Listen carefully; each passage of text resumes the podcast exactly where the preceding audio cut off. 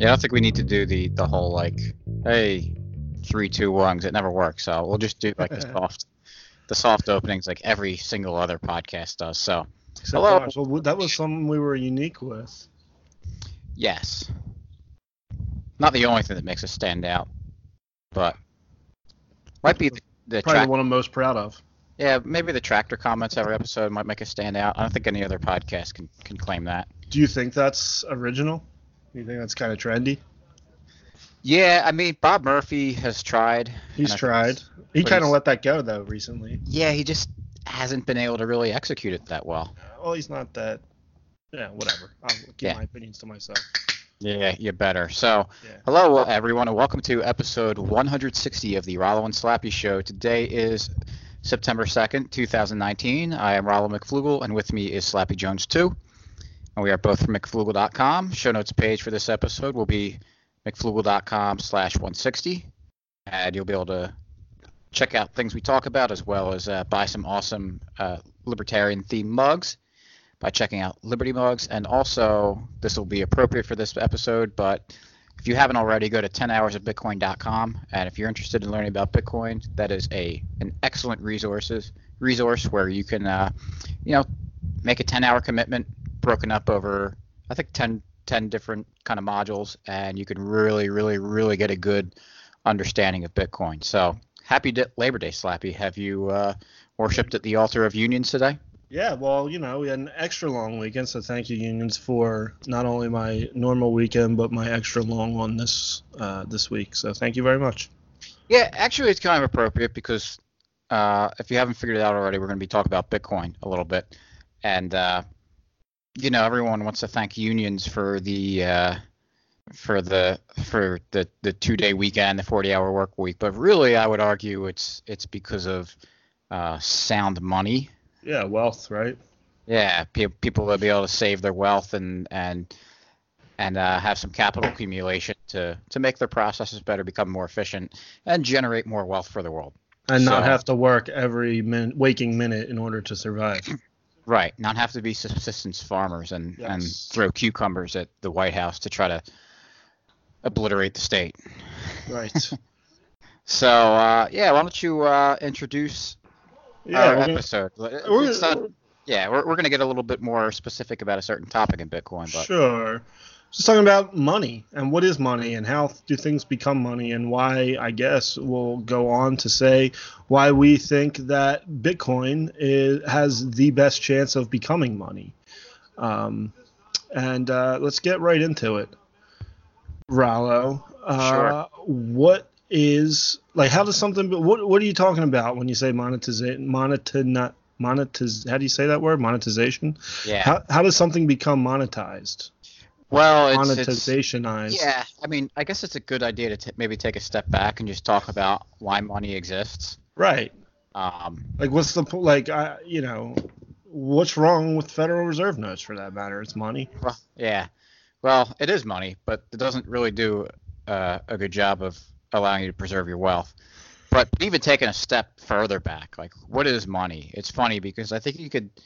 Everyone knows what money is, but I think if you just like kind of did a man on the street thing and just told people to give a, a good definition of money, they probably wouldn't be able to really good give a good answer. They'd probably it. say dollar. They'd probably open, pull out some cash, and say this is money. Yeah, it's the things that I, you know, use. I get it. paid. I get paid in and and spend You spend with. with it. Yeah. Right. Uh, but they really wouldn't give you a good definition. So I kind of want to cheat a little bit. And uh, and I've been reading the book uh, De Moneta by Nicholas Oresme. I think that's how you pronounce It's it. But it's definitely pronounced right. yeah, but it's it's the first treatise on on money that's really that that- that's really well known, and it was uh I think it was a bishop, Catholic bishop who who, who wrote about the ethics of money of money production, uh, and iron not ironically, but uh, Guido Hulsmann, who wrote the the book The Ethics of Money Production, referred to this book a lot. So I figured after reading that, I'm like, well, I got to read this book too, and, and it's really good. Uh, it takes it a little bit different in perspective than you might than, than we might have as libertarians, because he kind of takes the prince for granted and having a state. But it still is uh, still well worth the read. But I want to read uh, chapter one Chapter one's called "Why Money Was Invented," And it's only least- 62 pages. Yeah, actually, Okay. the, the book's not long at all. It's like ninety something pages, and chapters are short. So, because it's it's it's an interesting thing because money is kind of the thing that announces to society, the rest of society, like who brings value. Um, because you have a system where, like, before money, people were like trading their services, but you have this issue where you you have to have a coincidence of wants. So if Slappy makes uh, produces corn and I make shirts, and I want and I want corn, but Slappy doesn't want shirts, then I've got to find someone who makes who produces something That I that want. I think Slappy wants, and then that I who also wants shirts. So it, it creates a lot of unnecessary friction. Money is this kind of third thing um, that is that is only used for exchanging value, uh, and allow uh, and allows you know indirect trade to happen. So let let me let me read this. Uh, so here we go. When the Most High divided to the nations their inheritance, he separated the sons of Adam. He set the bounds of the people. Next, men were multiplied on the earth, and possessions were divided to the best advantage. The result of this was that one man had more than he needed of one commodity, while another had little or none of it. And of another commodity, the converse was true. The shepherd had abundance of sheep and wanted bread, the farmer the contrary. One country abounded in one thing and lacked another. Men therefore began to trade by barter. One man gave another a sheep for some corn, another gave his labor for bread or wool, and so with other things. And this practice persisted in some states, as Justin tells us, till long afterwards. But as this exchange and transport of commodities gave rise to many inconveniences, men were subtle enough to devise the use of money to be the instrument for exchanging the natural riches of which themselves minister to human needs. For money is called artificial riches, seeing that a man who abounds in it may die of hunger, as appears from Aristotle's example of the greedy king, who prayed that everything he touched should turn to gold, which the gods granted, and he perished of hunger, as the poets tell. For money does not directly relieve the necessities of life, but is an instrument artificially invented for the easier exchange of natural riches. And it is clear without further proof that coin is very useful to the civil community and convenient, or rather necessary, to the business of the state, as Ar- Aristotle proves in the fifth book of the Ethics, although Ovid says, From earth we mine a source of future ill, first iron and then gold, more deadly still. For that is caused by the perverse greed of wicked men, not by money itself, which is a incon- which ah, sorry, which is a convenience for human intercourse, and whose use is, is essentially good. Whence Cassiodorus says, However common money seems to, us from our constant use of it, we should consider how good reason our forefathers had to amass it. And he says in another place that it is certain that moneyers were established for the particular use of the public. That is the end of chapter one. And I just want to say shout out to Guy Swan, who, uh, you know, he's just he's reading articles, but he does it a lot smoother than I just did right there. So, but I think it's I think calling it the artificial riches is really is really a good uh good kind of uh another term for money because like you said you know even using a gold standard if you had gold that was great but you couldn't eat it its value wasn't for building with it and, and this stuff and it becomes more obvious with bitcoin since it is you know purely a digital thing Mhm. you really can't do anything with it other than use it for exchanging your value. There is no like first use case, no commodity case for it. So, um, it, it it's uh, you know, it's it's like we said a little bit before. It's a way for society to show who has done provided the most value for everybody else. Uh, because if you're producing things and trading things, obviously the person with the most money will have been the one who contributed the most soci- to society because people are, are trading with them. Meaning they're both winning in that transaction. Right, right. So you do a lot of winning, you'll get a lot of money. Mm-hmm. Absolutely. Or a lot of wealth, I should say. Right. So you know, we're both into Bitcoin, and we talk about Bitcoin a lot. Maybe we kind of take it for granted because we we like to say that Bitcoin's going to become money, mm-hmm. and we say that it's it's the hardest hardest uh, monetary asset out there. There's only ever going to be 21 million of them, and and we can plan that out because we know the emission schedule of the Bitcoin. It's also you know very very very hard to change that, and we know with with fiat money that it's it's just unbelievably easy for the people who control it to change the monetary the, the supply of the money, and even gold, as you look through it through the history of it, um, even though it's the hardest money we've had, uh, not including Bitcoin, which is you know which is not money yet, which we'll get into. But even still, they were able to inflate it, whether they were doing that with fractional reserve banking or, as uh, what Oresme talks about in De Moneta a lot, is that they were uh, the princes and the governments that were controlling the money tended to uh, do some clipping. Mm-hmm. Or shave just, off the edges. Right. Or uh, or they would re remint coins, but when they did it, they would uh, use more alloys. Right. And so they didn't have as uh, as much gold in there. But they but they didn't tell the people that. But it and still so, eventually led to inflation. Yes, well that was the inflation is that yep. Like uh, the price, everything. There was real trouble in Rome with mm-hmm. that. Right, and then and then the people who did figure that out, they would, you know, another. Th- there's so many problems with that. Is that one of the things that Oresme talks about is how the people who understood that they there wasn't as much gold in the coin, but they were still calling it the same amount. Well, they would go over to foreign lands and trade it there mm-hmm. and and get more money out of it because the people were ignorant of the uh, of the way they were minting the money, and so that society ended up losing a lot of their gold. Right. Because it incentivized people who were a little bit in the know to go trade it to to make a profit off it. Right. For doing that. Um, but one of the thing and and what makes you know taking another a step aside, changing gears a little bit, what makes Bitcoin so interesting is that it was it started about 10 years ago and we now have the opportunity to watch it in real time monetize. Um, you know we, we have a history of how the dollars and other fiat uh, monies came into being but they weren't through market interventions. They existed because they're they're pretty crummy forms of, of money as any libertarian listening to this understands. You're losing your value uh, every second that you hold it. And uh, that only happens because you know governments force us to use their money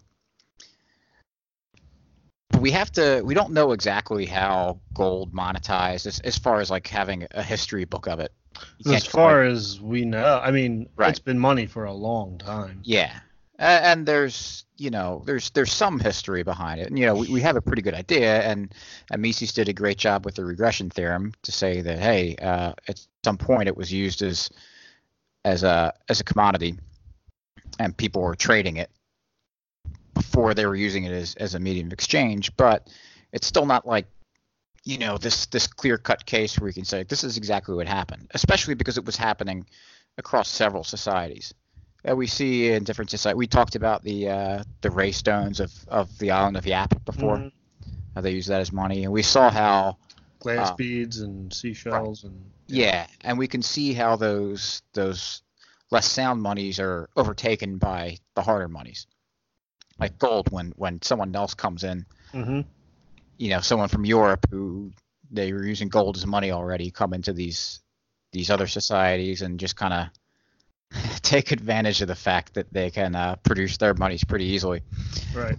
But uh, it gets talked a lot about, and I and I've come to to realize a lot of people don't really understand. A lot of when these Bitcoiners talk about Bitcoin's monetization, they get confused. And I wrote an article the other day about uh, Carl Menger and about the monetization of Bitcoin. So we'll link to that in the show notes page because I was kind of going into it, but I didn't really spend all that much time uh, explaining the differences because, for one, we talk about money being a medium of exchange, and we say Bitcoin is a medium of exchange, but then we say, well, in its monetization process, it's not a medium of exchange yet.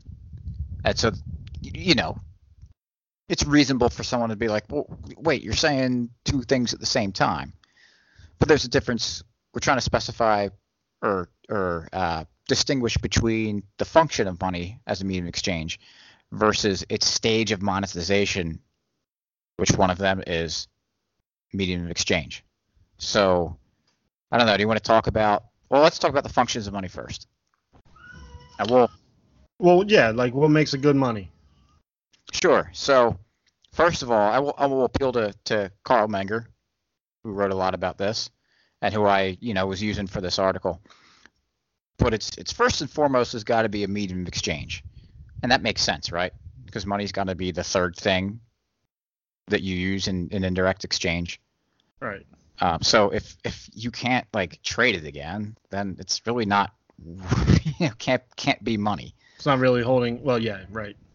Not even, yeah. So Yeah, not even there. Yeah. right, and then down the line, uh, as something monetizes it, as something goes through its monetization, it takes on other functions. One of them being store of value, the other one being unit of count. And uh, we'll get into unit of account later on. That's just better to explain when we talk about the stages of monetization. But we can take let's let's say um, we have two things that that might be used as two things in a society, two assets that might be used as money. Both function just as well uh, as a medium of exchange. They act as kind of the third thing for trade, uh, and they're and they're equal in every every sense of of their uh, of their functions or, or, properties, except one thing. Except one thing tends to be valuable more as time goes on. So it stores, Uh, stores wait. value better What do you mean by that? By it that it, it tends to be worth So more. you say you say you have two things that are essentially the same in all their properties, but one will be worth more in the future. One, how do we know that? And like, Well, do you have like some kind of example, or, or is this what you what you believe will be more valuable in the future? Maybe I'm picking being a little bit uh, yeah, well, let's too much, but but you could We're like, just like saying it's it's it's uh uh asset A versus asset B. right, and you and think all- loses value over time? Well, no, no, no, not that they lose value over time, but one one uh, is more difficult to uh, to mine than the other, Okay, and so you have less of it okay, over time. So let's say that that asset A is more difficult to mine, and asset B is a little bit easier to mine, and so you would expect to have more uh, more of asset A or more of asset B as opposed to asset A in the future. So therefore, all else equal, the value of um, gotcha. right of A is going to be greater than asset B. You assume so. Right. And so we would say that asset A would be a better store of value. So what would you expect people to tend to adopt as money more? It would be asset A, right? Um, I'm sorry. I I have some noises in the background here that I keep muting my mic and unmuting my mic, so I apologize first. Um, secondly, no, wh- when you say money, you mean what you want to hold or what you want to spend? Uh, no. Well, what would what wouldn't become? Well, all right. I need to take a step back. Money is one thing. Money is the one thing that society uses. Uh, yeah, I we I should have written written out in that line for this because it is important to say that Mhm. because a lot of people like to say that oh you can have multiple monies in a society, Right. which is not true at all. Right. Uh, the reason that that may have happened in society in the past is because the money that they were using had certain uh, qualities that made it not as efficient. But the best case scenario is a society uses one thing uh, because it makes economic calculation uh, a lot easier to do. Uh, if you've got multiple monies that you're using at the same time, they are going to have their values fluctuate against each other, and Mhm. it makes it very difficult to figure out profit and losses. Uh, a good example of this right now is we have LibertyMugs.com, and we accept both U.S. dollars and Bitcoin, and uh, it's a pain in the butt. you know, if you try to got to try to figure out like how much money you've made, uh, because the value some people pay in Bitcoin, some people pay in dollars, and the prices, the the values Change. against each other fluctuate. So, uh, it's really difficult, and and we manage it because I, you know, we use some sort of you know, just kind of assume, what I do is I just assume the value of the Bitcoin at when it was sold to us, and kind of use that in my little accounting that I do. Uh, is that the best way to do it? I don't know. I'm not an accountant. Probably have the. it should. pro- I know you're not an accountant, Slappy, but you come from finance, so maybe. Sure. I get on that. Yeah, we're the wrong people doing the wrong jobs in this. Yeah, seriously. But we we've made a billion dollars in sales, so I guess we're not doing that. This in the first six months this year, right? That doesn't include um, July Well, yeah, and August, right? Yeah, yeah. I mean, and that's that's gross, not net. Okay. So there, were- yeah, there was some expenses there. Right. But, but money should be one thing. It really has to be one thing. Um, if you want to argue with us on what the Austrian economic economists have said in the past, you know, I can direct you to plenty of literature where they reference money being the one thing. So I don't want to spend too too much time on that. Um, it's kind of interesting that that is a question now that you can have multiple monies Uh huh. but I think I think I think we'll kind of answer that why because Yeah. I, I was continue talk- on. I was talking to someone and they were like, well, they would they were trying to argue that Bitcoin is money, Right and now. so it yeah, and like well, it proves that you know we have dollars and we have Bitcoin, so it proves you can have multiple monies. And it's like well, well, no, if you go by kind of uh, the way that we describe how something monetizes, that Bitcoin is not yet money. You know, it, and it has most certain people, I mean, but if you're making a yeah, if you're making a living and only accepting Bitcoin, um, you're if you want to buy anything, you're probably gonna have to change it to U.S. dollars somewhere along the line. Right, unless you happen to find someone who is willing to barter with you. In every case, I know, yeah, it's, it's but it, it, it's very very, difficult. It's very difficult, and so that's why it doesn't make sense to have multiple monies. And anyway, if you did have a society that tried to use multiple monies, one thing, because everything has different properties, one thing would tend to to uh, serve the purposes or the functions of money the best, and so people would tend to use that one thing. And if you always have to exchange into that one money, then what's the purpose of holding everything else, Right. of anything else? Because you know that that's what people want to accept. But again, I know we're jumping all over the place, and hopefully this isn't too confusing. But we'll kind of talk about this kind of thing as we go through uh, the monetization process. So, um, yeah. So back to the example of asset A versus asset B. Uh, asset A is the one that's a little bit more difficult to mine as opposed to asset B, and that's really the only difference between the two. Uh, and and we'll also, for the sake of this discussion, say that you can tell the two apart. It's not impossible to tell the two, since I'm saying they have their uh, their properties are the same otherwise. So, because you would have uh, less of of A than B, then I'd rather have A. I know that in the future. So if it's easier to mine B, more people will be mining it because it's cheaper to mine it. Well, when we say easier, whatever, it's probably less expensive to mine. More Right. people could go into that if they wanted to, which would uh, inflate it. So I'd rather have the one that's harder to mine. Right, and this is where you can apply uh, Gresham's and and Thiers' law a little bit. So Gresham's law is that, uh, well, it's it's Bad money drives out good money. yes, that's under the uh, under the condition that a state exists with legal tender. Yeah, and we see this when the U.S. I guess it's the mint. Yeah, they stopped minting silver coins. Mhm.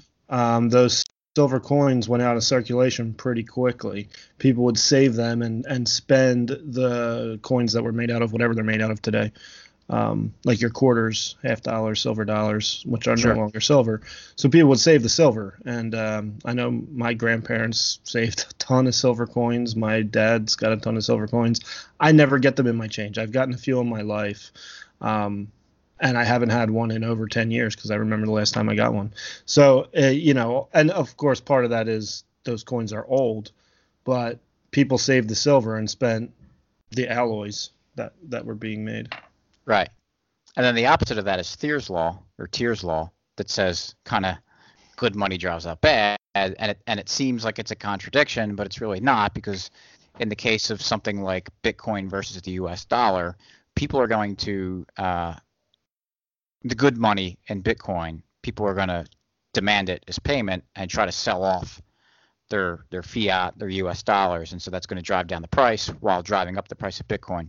Well, and that's again- why I mean that's kind of it's like the uh, I'm not the expert on this, so it might be misspeaking, but it's kind of like what happened with the silver because people wanted to hold the silver because they thought it would be more valuable in the future as Right. opposed to these alloys, so they wanted to hold on to them. It's not like you know all those silver coins got lost in the couch cushions and whatever. I mean, people held them and purposely didn't change it.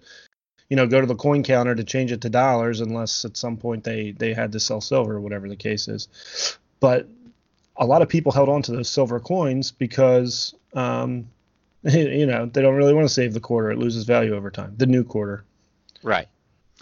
So, and again, so so hopefully, hopefully you're not totally confused yeah. at this point, uh, because uh, and we'll go over briefly that money has three basic main functions. It is a medium of exchange, it is a store of value, and is it a unit of account. And again, we're kind of delaying unit of account, although we we we touched on it a little bit when we talked about trying to uh, figure out pro- profit and losses and the difficulty it is when you're when you're trying to manage multiple uh, monies or currencies that you're dealing with. And it also just just as an not an aside, but talk about a little bit more that it makes international trade a little bit more difficult when when you know say you're you're trading with the Chinese and uh, you gotta you gotta exchange your what's it the UN they use or Yuan. something yeah yuan yeah the yuan yeah uh, so you've got to exchange your dollars for the yuan and vice versa, and it, and it just adds another layer of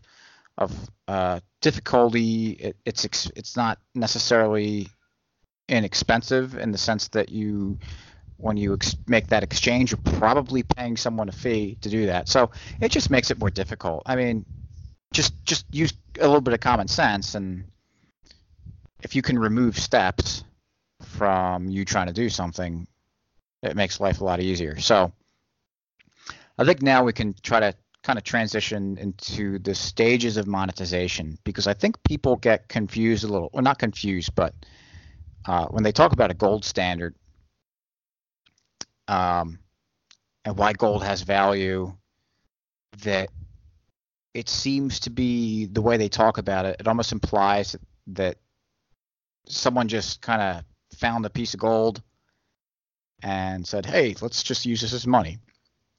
And it's not the case at all because gold was no I don't know, I don't know the exact numbers, but gold was known by man for, you know, a time, I don't know how long, but a time before it became money, used Mhm. as money.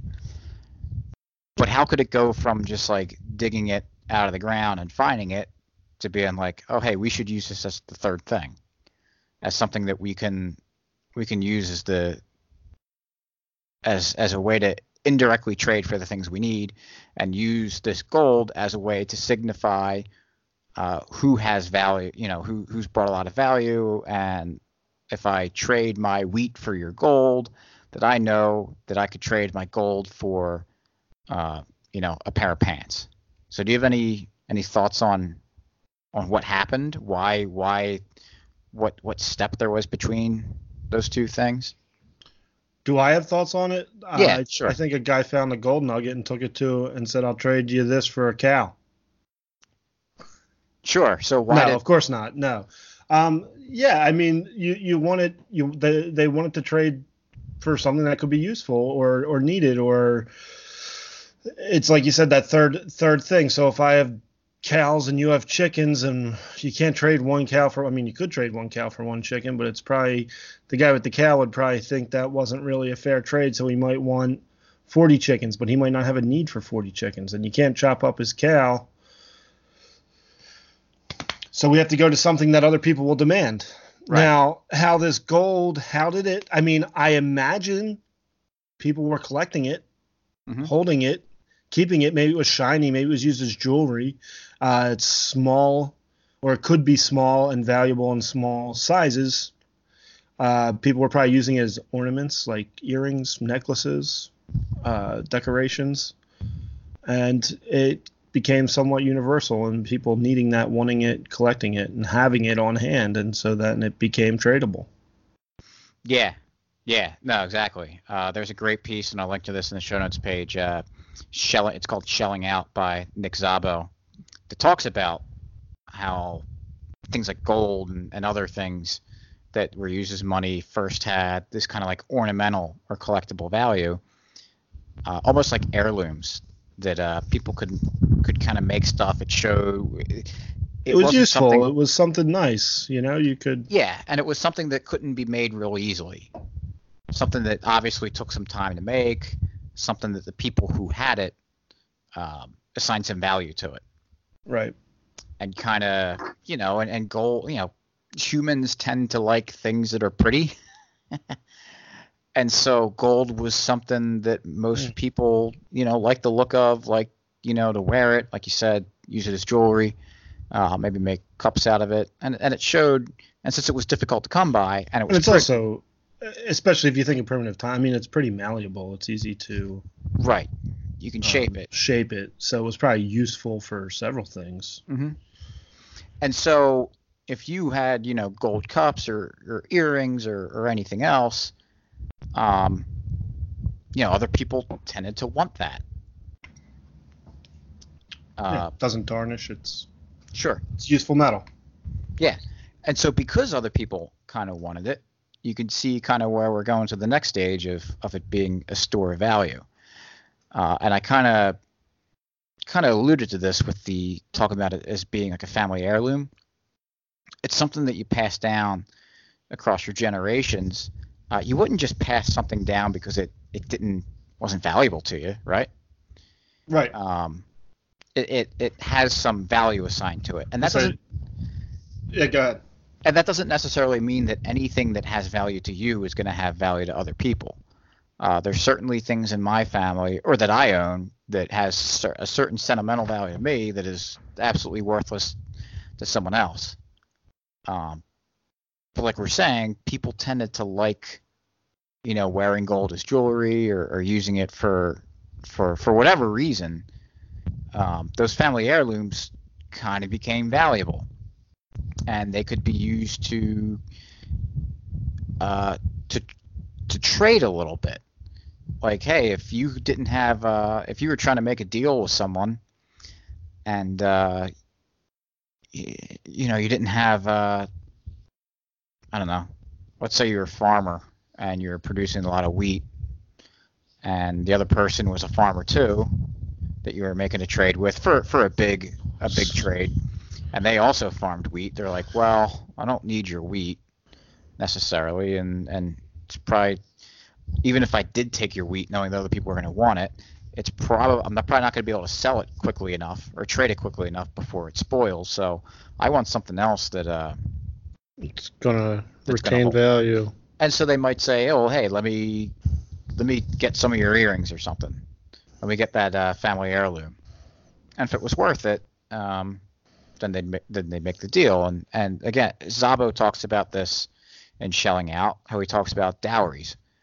Uh, when uh, women were, you know, there's a when a family gives their daughter up for marriage, uh, the groom's family usually had to like give some sort of payment for it.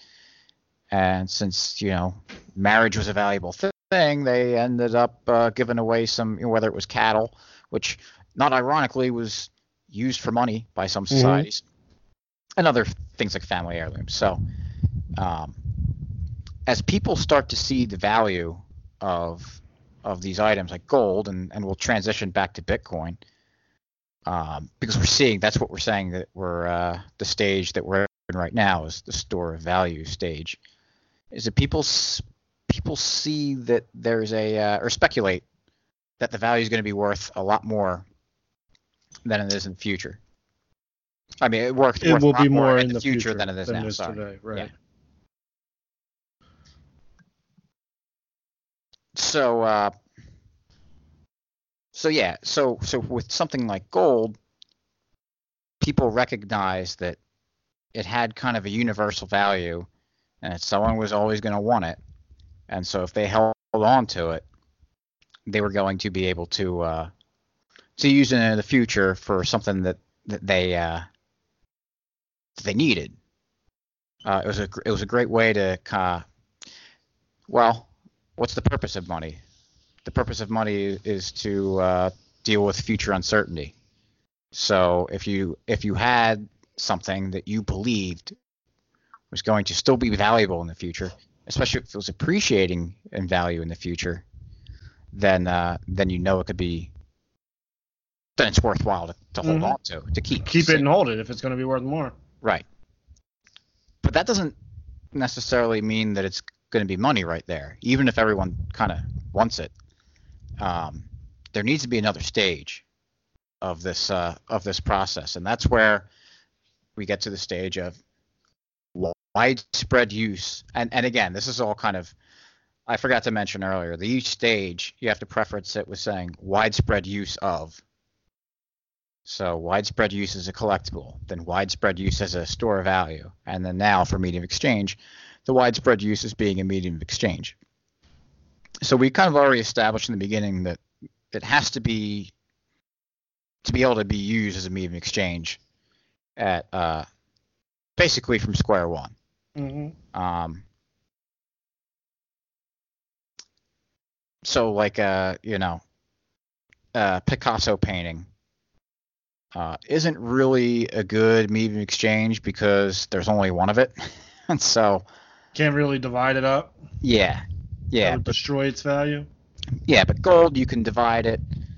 Uh, you can you can verify what it is. It's it's not the easiest thing in the world to do. But Bitcoin, you know, obviously there's 21 million of them, but you can divide them into uh, into 100 million parts, into 100 million satoshis per Bitcoin.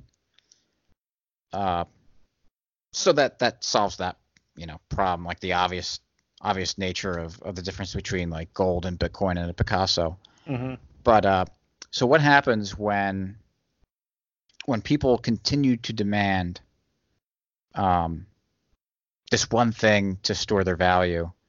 Uh, this and uh, let me try to say this well. People are all demanding one thing is payment. Um, it means that in order to get what you want, you're going to have to trade that too. So we see Bitcoin in this uh, kind of medium, or uh, sorry, in the store of value stage right now. Is that is that fiat and dollars are still strong enough that you can trade them back and forth, and people are willing to accept them. Like at Liberty Mugs, we accept dollars. We're happy to take your fiat money in exchange for mugs. Uh, but what happens? Uh, but we also, you know, are more than happy to accept Bitcoin. And uh, at one, at some point, as Bitcoin appreciates in value more and the dollar loses its value, there's going to come a point where people aren't going to. y- There's going to be a premium you have to pay in order to uh, for someone to accept the weaker asset. So if we let's say we sell a mug for uh, or let's not use Liberty mugs. I don't want people getting the wrong idea of what our prices are. But let's say you're selling shirts and you sell a shirt for uh, ten dollars each, and you sell, you know, you're willing to sell the equivalent shirt for ten dollars worth of Bitcoin. But if you expect that the dollar is going to be losing its value so much that in order for you to accept dollars, you're going to then charge eleven dollars uh, for the shirt, but still only ten dollars worth of Bitcoin because you expect the appreciation versus the depreciation of Bitcoin versus the the U.S. dollars. So there's going to become uh, that difference in, in in the price, and that's just going to get worse and worse until the point that people are just not going to accept the dollars anymore, the weaker monetary ass, asset. Um, and so you reach this point where the only way that you can make trade is that you have to give up the thing that you're demanding in, in payment as well. Uh, and that's when you have the widespread medium of exchange because that's what's being traded uh, among people. It's the only thing that people are going to accept as payment because now it is the most liquid liquid thing, the thing that you know if you have it that you know you're going to be able to trade to get something else that you need. Because if the dollars are losing their value so much, you know that it's going to be if you accept dollars in payment for something, you know it's going to be really really difficult for you to trade them for someone else. And if you do find someone, by the time you trade those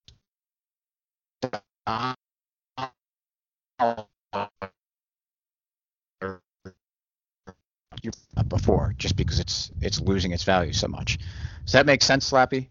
Yeah, except for you kind of broke up about ten seconds ago. Ah, do you know? it went like totally blank. But it, yeah, um, no, I know what you're saying.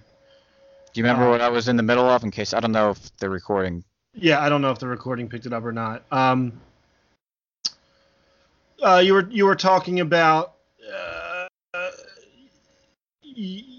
knowing that um, people will accept your Bitcoin for trade. You know, so you'll want to demand Bitcoin more than the U.S. dollars because it'll be harder to find someone to trade U.S. dollars with, and uh, then it started cutting out. Okay, yeah, that's basically the the main gist of what I was saying. Yeah. The rest was kind of just whatever.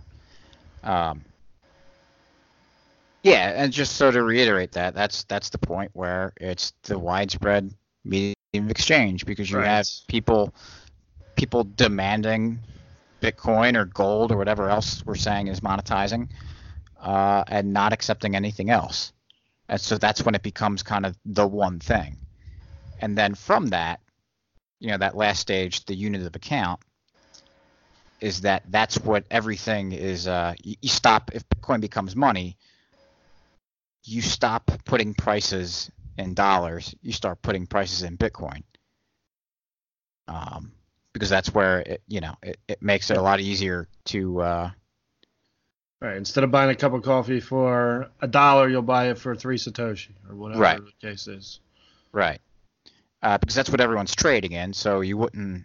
That's that would assume that would take over as the uh, in in the pricing system. And so that's what everyone talks. That's what everyone trades in. It makes it a lot easier to to do economic calculation as opposed to if you were trying to, I don't know, let's say you're gonna you're gonna build a house, and some people priced the guy who sold sells you the bricks sells them in in Bitcoin, but then another competitor from him sells them in dollars. And so it's not necessarily straightforward to know who you're getting the better deal from. Uh, maybe the guy who sells lumber sells it in, in dollars too, mm-hmm. and a guy who sells concrete sells it in Bitcoin. So if you're trying to estimate how much it costs to build this house, it's very difficult to do. It or it adds another step, and it adds a way that depending on who you're who you're buying what from, it's going to make the price fluctuate a little bit. So when you just have the single unit of account, everyone selling and buying everything in Bitcoin, it makes it that much uh, that much easier to figure out. All right, what exactly is it going to cost for me to do this? And then based on how much you spent on it and how much uh, labor you put into it, and when you go to sell it, you can actually figure out whether you made a profit or not. Right. So let's let's say you uh, you had Bitcoin and dollars and gold. We'll add another thing in there just to show that the more you add, the more really difficult it becomes. So you've got three different assets that you're trying to price things in, all fluctuating against each other in their own ways. Imagine trying to figure out, you know, in the beginning, you know, you spent three Bitcoin uh, two hundred thousand dollars and uh, let's say a pound of gold, and you end up with five Bitcoin, uh, ten thousand dollars, and a pound and a half of gold. like, What's a better deal? right? Yeah, it, it, adds it adds layers that make it confusing and difficult. So, uh, you know, world's a little bit better off just using the one thing. So, uh, and it makes sense to do that for you know, there's like you're saying, there's costs to using different money. Um, it's well, just, just more efficient to have one. It's easier to trade with one. Yeah, and that's why we'll move toward that.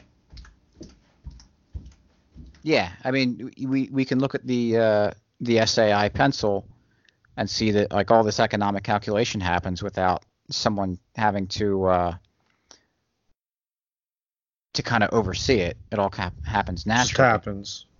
But can you imagine how much more difficult it would be, and how much more expensive a pencil might be if you're if you're having to use a lot of different right. different things that are money? And and yes, of course, right now there's a there's probably international trade that goes on using different monetary standards to make that pencil.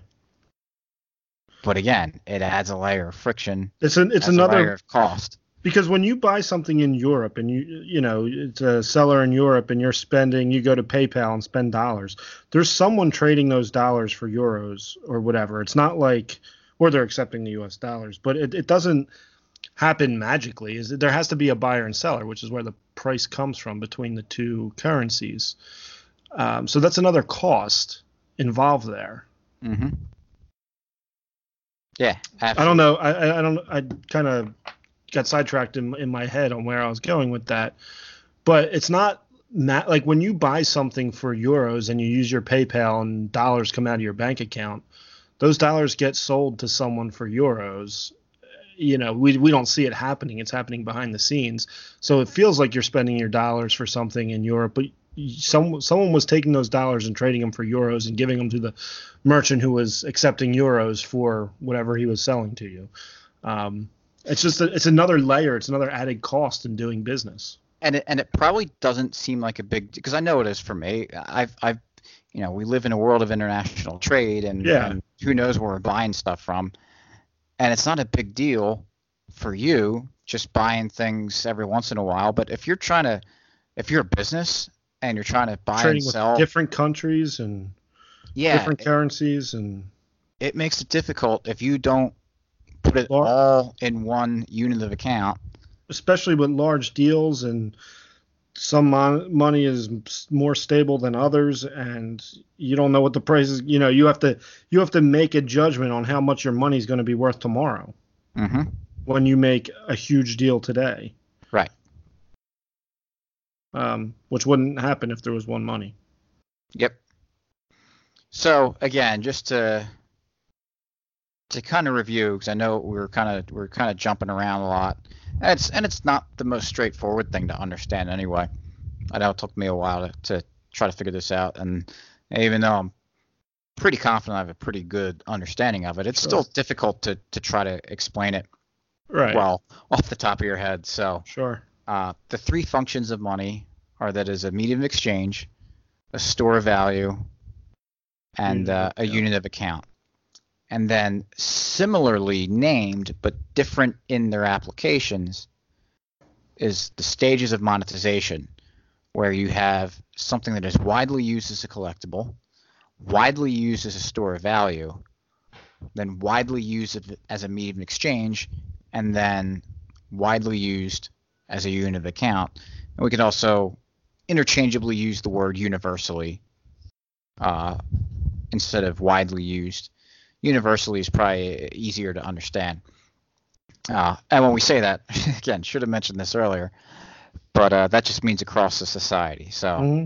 you can have, you know, uh, it only makes sense that you would have a global monetary standard when there's international trade happening.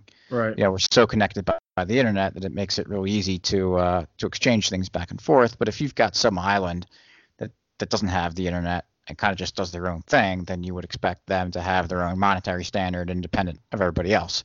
because and they're, they're, not, not, partaking in the market, right. Just like global market. just like when we talked about earlier with the Yap stones and the seashells and everything, that they had their own, you know, monetary standards because they weren't interacting with other people. And Right. as soon as they did start interacting with other people, then the harder money overtook them. Right. Right. As opposed, although you know, the other cases in a, and that's that's with the natural money, a market money. Obviously, with uh, with governments involved and, and force and fiat, you know, that standard can be achieved through violence. But obviously, that's not what we're going for. We want to we want the markets to decide these things, and so it makes sense that the the hardest asset, the thing that best serves as as money, the best tool for that job is the one that's going to win out. So I don't know. Uh, I mean, if- uh, I, I, I think we accomplished what we want. Kind of a little over the place. Hopefully, Yeah. it was easy to follow. well, it's it's it's tough because it, it like these things. That's the other point that should be made. These things don't happen like independently of each other. It's all all these all these as all these things are kind of happening together. Uh, there's kind of you know there like we said before there's some there might be some people out there that that live their entire lives in Bitcoin and they are able to use it as a unit of account. But obviously that's not a universal thing yet. Um, there's people that are that are using and, and they're also not not only using it as a, a unit of account but also obviously as a medium of exchange, and that's what they use. And uh, so it's got to function as it goes through these stages. It's got to function as the thing, as the stage before it. So Right. if you're being widely used as a medium of exchange, then you you have to be being widely used as a as a store of value. But the opposite's not necessarily true. So you could be universally or nearly or, or, or reaching the point of universal use as a store of value, but not quite yet as a unit of account. Uh, or uh, uh, sorry, a medium of exchange because the market isn't such that uh, the other the current money isn't weak enough yet that it would not be demanded yet. right. Uh, so it's it's kind of it's a pretty complex system that's going on, and uh, you know you can't expect it to just be like this kind of very linear thing. It's kind of grabbing different people and places and and things as it as it kind of moves along like this big globular thing that just gets bigger and bigger and bigger. So, um, you know, obviously, if if you want to dig deeper into this, uh, well, one, if you have any questions, if it, if anything was kind of confusing and you want to pick our brains, just you know, DMs are always open on Twitter. You can email us. Sliding in his DM. Oh yeah, uh, more than happy to talk about it. Uh, questions are great because we might circle back and, and kind of talk about the question specifically.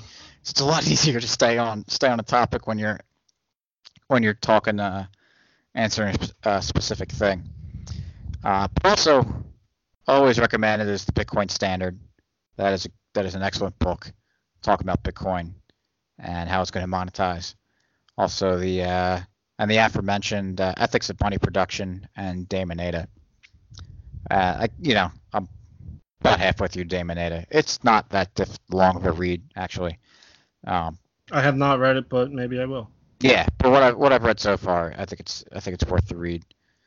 Um, so I don't know, Slappy. You have anything else you want to talk about on that front? No, I think we covered plenty. All right. Uh, we didn't talk about this. Free market story. Yeah, what do you got? Um, I do you have one? Uh, I'm trying to think of one. Yeah, well, one is you have governments forcing people to use different monies, and the market comes up with a way to trade anyway. There you go. Perfect. There it Big- is. Bitcoin fixes that. Fixes that, right? Fixes a lot of stuff. Yep. So ah, nice and easy, short and quick, There it and is. uh, we can get you to watch your uh, your football game without. Oh, you might have missed the uh, kickoff and maybe. starting right although- now. Yeah, I was I was gonna say you're probably actually watching it right now. It is on in the background. Well, it's Okay. you know the game hasn't started yet. We're waiting for this kickoff. Okay. So uh, we'll, we'll wrap this up right now. McFloogle.com slash 160 is the show notes page. We'll link to a lot of the stuff we talked about, uh, including my article, some of the articles we mentioned, and also the books. So uh, I think that's it. Anything else, Cool. Slappy? Got nothing. All Go right. Irish. Yeah. Thanks for listening. We'll catch you next week. Peace.